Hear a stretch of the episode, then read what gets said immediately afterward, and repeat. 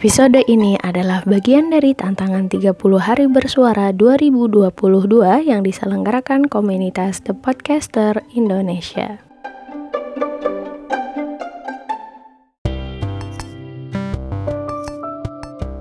Rivalitas bebuyutan manusia Simak sampai tuntas di Suramadu. Assalamualaikum warahmatullahi wabarakatuh. Bagaimana kabarmu sobat hari ini? Semoga kamu dalam keadaan sehat walafiat selalu. Amin.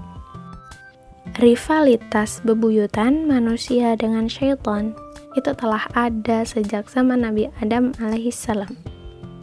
Pun di zaman kita malah makin beragam bentuknya. Maksudnya gimana? Iya, hal-hal yang membuat kita lalai dari mengingat Allah itu makin banyak food, fashion, kemudian fun. Ya, semuanya itu. Kan sekarang makin beragam dan makin banyak macamnya. Kemudian kita sudah tahu nih, ada musuh. Berarti kita harus membentengi diri. Yang pertama adalah dengan memperbanyak membaca Al-Quran. Sobat masih kebingungan, Misalnya aku baca Al-Qur'annya belum bagus.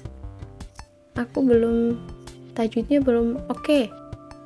Carilah tempat belajar Al-Qur'an yang membuat kamu bisa mengupgrade kemampuan dalam membaca Al-Qur'an. Kalau misalnya susah nemu yang offline, yang online kalau kamu kepoin, insya Allah bakal nemu banyak deh tuh. Kemudian yang kedua, biar kita bisa membentengi diri dari godaan syaitan adalah dengan mengingat Allah, berzikir. Zikrullah. Karena dengan mengingat Allah, insya Allah, Allah akan senantiasa menjaga kita dari godaan syaitan. Dan yang ketiga adalah berjamaah dengan orang mukmin.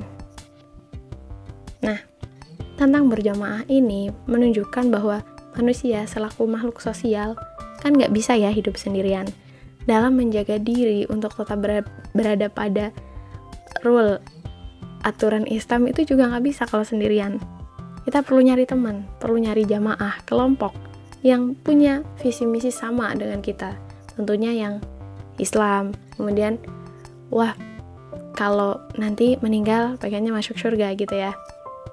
Dan yang tidak kalah penting ada satu lafaz yang bisa sobat ucapkan ketika memohon perlindungan dari syaitan yaitu namanya ta'awud yang berlafaz a'udzu billahi minasyaitonir rajim artinya aku memohon perlindungan kepada Allah dari syaitan yang terkutuk. Nah untuk episode kali ini Nima cukupkan. Matur nuwun sampun mirengaken. Semoga bermanfaat bersuara tanpa ragu suarakan kebaikan Assalamualaikum warahmatullahi wabarakatuh.